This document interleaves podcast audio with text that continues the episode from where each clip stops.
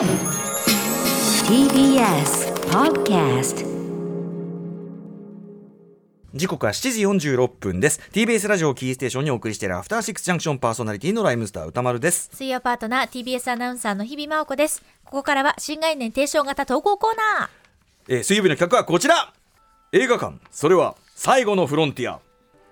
これはアトロクリスナーが数々の映画館を渡り歩きそこで出会った人間や体験したエピソードを紹介する驚異の投稿コーナーである。題してシアター一期一会。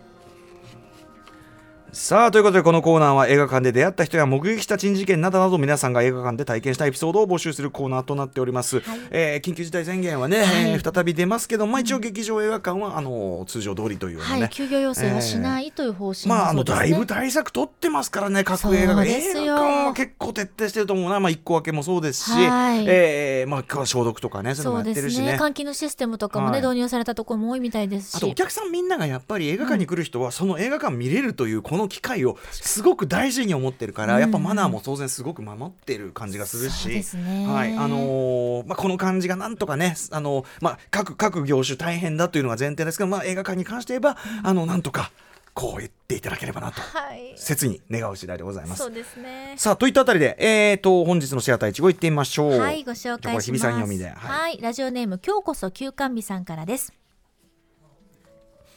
この正月休みに5歳の娘を初めて映画館に連れて煙突町のプペルを見に行った時のシアター一期一会です、原作の絵本を読んだことがあり YouTube でも映画の広告を見て娘本人が行きたいと言い出したのがきっかけでした映画というのは長いお話でつまらなくても YouTube と違って途中で変えられないこと。そうか YouTube 世代の子たちはそうですよね、暗いところで他のお客さんとも一緒に見るから大きい声で喋るのもよろしくない。などなどを説明した上で私と2人でショッピングモール内にあるシネコンに向かいました。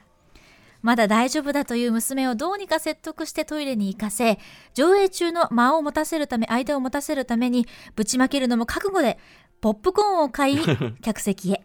さらに、何らかのアクシデントにより途中で退席する事態になっても周りに極力迷惑をかけないように出入り口に近い通路沿いの席を購入しました、初めて見る巨大スクリーンに彼女は小さくわーっと声を上げていました。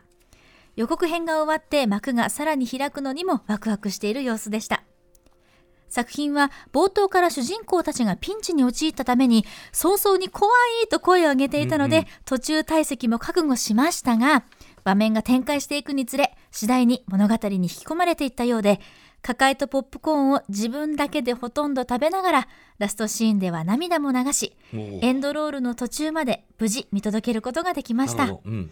見終わった直後に感想を聞いたら面白かった。最後泣いちゃった。という言葉が返ってきたもののこの日は他にもレストランで食事をしたり頼んだお子様メニューについていたおもちゃの指輪についてえおびおもちゃの指輪がついてきたり大喜びしていて、シネコンの隣のゲームコーナーで遊んだりと娘にとっては盛りだくさんの一日だったので映画を見たことが彼女の中でどのくらい印象に残っているかは正直わかりません。はい。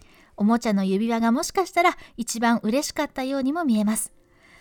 ただ事前にネガティブな事態ばかり想定していた親の私にとっては娘が長編映画を最後まで見られるくらいに成長していたこと。そして一人の人間が生まれて初めて映画館で映画を見る場面に立ち会えたことが何とも感慨深い一日となりました。これから先も親子でまた映画館へ足を運びたいと思いました。いや映画館って本当にいいものですね。はい、マイファースト映画館ですよ。そうですか。ねえ、まあもちろんその後々どの程度記憶に残ってるかっていうのはね、ちょっとまた、ただ5歳はね、結構早いよね、やっぱね。そうですよね。僕ね、今ね、自分の中の記憶たどってみて、ええその東映漫画祭りっていうのがね、当時今でもあるのかな、その東映漫画祭りやって、で、その中で、まあ一個一個はだからやっぱ子供飽きないように、テレビの、まあなんていうかな、劇場版みたいな感じで、まあ短いんですけど、あの、目玉になる一本は1時間ちょっととかのやつで、で、僕がその見てすごく記憶に残って、あちこちで話してますけど、ええ。っと、長靴を履いた猫、僕は80日間世界一周、これ3作目のやつだったのね。で、これが76年なんで、だから7歳じゃないですか。そっかそうで初めてそのもう一回見に行きたいって自発的に言ったのがこれなんだけど、うんうんだから僕の中でもっと小さいかと思ったら7歳の余裕で。だからやっぱ5歳は結構ね。そうですよね。お父さんとしてもねポップコーンを買い与えていろいろ工夫もされて。でやっぱ子供ってやっぱちょっとしたことが怖いから僕も映画行きたいなんて言ってあるけどやっぱり映画館で見る予告とかが怖いのがあるからそうそうそう。昔はもっとむ今よりもっと物質的に怖い映画の予告平気でやるからあのふざけんじゃねえよ。東映漫画祭り見に来ててこれ見たいわけねえだろみたいな。あったりするんだけどあのだからそのちょっとさ主人公たちがちょっと危機に陥ったりするだけでも怖いわかるけど。ね。ね、楽しいんだ。ちなみにペルはねあの構成作家古川光さんが、はい。実はちょっと試しにというかね、ええあの一足先見に行ってですねあのな舐めてた物件でたってお言ってました、まあ、おスタジオ 4°C がねすごく全面協力あの全面的に作っててあのクオリティが高いっていうのはある程度予想できてたんだけど、ええ。いやいやもうあれはあの完全に舐めてたけ。どなかなかでしたっていうのは、古川さんが太鼓判を押すんだからなかなかだとそうで思いますすね。絵本からもう超話題ですからね、そうね。だからなか。なか良かったんじゃないですかねそれはね、うん。本当に。お子さんうのデビュー戦としてもねいいメッセージだったのかもしマイれませんけど、ね、ファースト映画館か。ふえ日比さんって記憶あります？いや私はそんなにでも私弟のファースト映画はやっぱり一緒に一緒に行ってるので、何ですか？弟のファースト映画は、えっと、バグズライフだってこの前母が言ってました。あそうバグズ、はいい、いじゃないですかピクサー2作目ね。で「うん。スター・ウォーズ」もすぐ見に行って、ああそうですか。でも弟は2歳だったんですよね、2歳って？そう2歳ってその理解とか理解とかそういうんじじゃなくない？でももう当時から、うん。もうゲームも大好きでしたしもうすでにやってて。振動 え？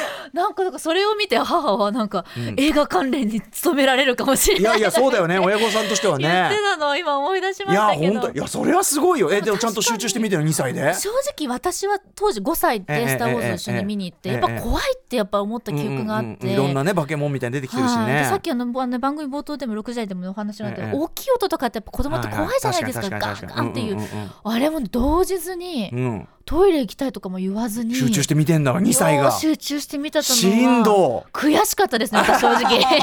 私より。なんであなんであんた大人の映画こんなに集中して見てんだ私より明らかかにそのフィットしてるって感じがね。すすげえっていう。ああそっかそっはい、か思った記憶がありますね。一方ではその親御さんってのはこれだけやっぱり気を使うものなのかって感じがしましたえね。今日こそ休館日さんもいろいろこのトイレに行かせるというのはまたね箕輪田さんもうなずいてますけど、ね、小さいお子さんがいらっしゃる。これも大事ですしねを買い与えそしてアクシデントになっても出れるようにと。ちうん。ょっと作品どこじゃなかったかもしでもれないですけど。レストランで食事してさなんとかしたりゲーセン行ったりとかさこれは最高の一日じゃんね。最高の年明けですよ。だからそれでやっぱ映画に行くの楽しい。ねやっぱ特別あとやっぱそのワクワクでかいスクリーンにわーって、ね。でかいスクリーンにわーですよ。これ忘れてやいませんか？皆さんね。ね。その素朴な気持ちをね、はい。うん。あとスクリーンがこうさらに開く時のわーね。そうだよね。そうだよなと思ってあの今いろんなとこのちょっと IMAX 行ってここはフルサイズじゃないんだよねとか。あのそういううんちこ垂れるようになってしまうとね これはね忘れがちな気持ちでありますけど、ね、これが映画の楽しみ方だぜっていうのを 素晴ねらしいと思います。いい一日だなそういう意味ではだからまあプペルもしかり、まあその鬼滅とかでさ、そうですねデビュー飾ったお子さんそうそうそういっぱいいたファースト映画館もいっぱいいただろうから、ね本当それはねうんいいなと思うんですよね。うんはい。ということで、いでよ神道たち、いでよね、そういうことですかね。はい。ということで、まだまだシアター一期一会募集しております。はい。宛先は歌丸アットマーク tbs.co.jp までです。メールが採用された方には番組ステッカー差し上げています。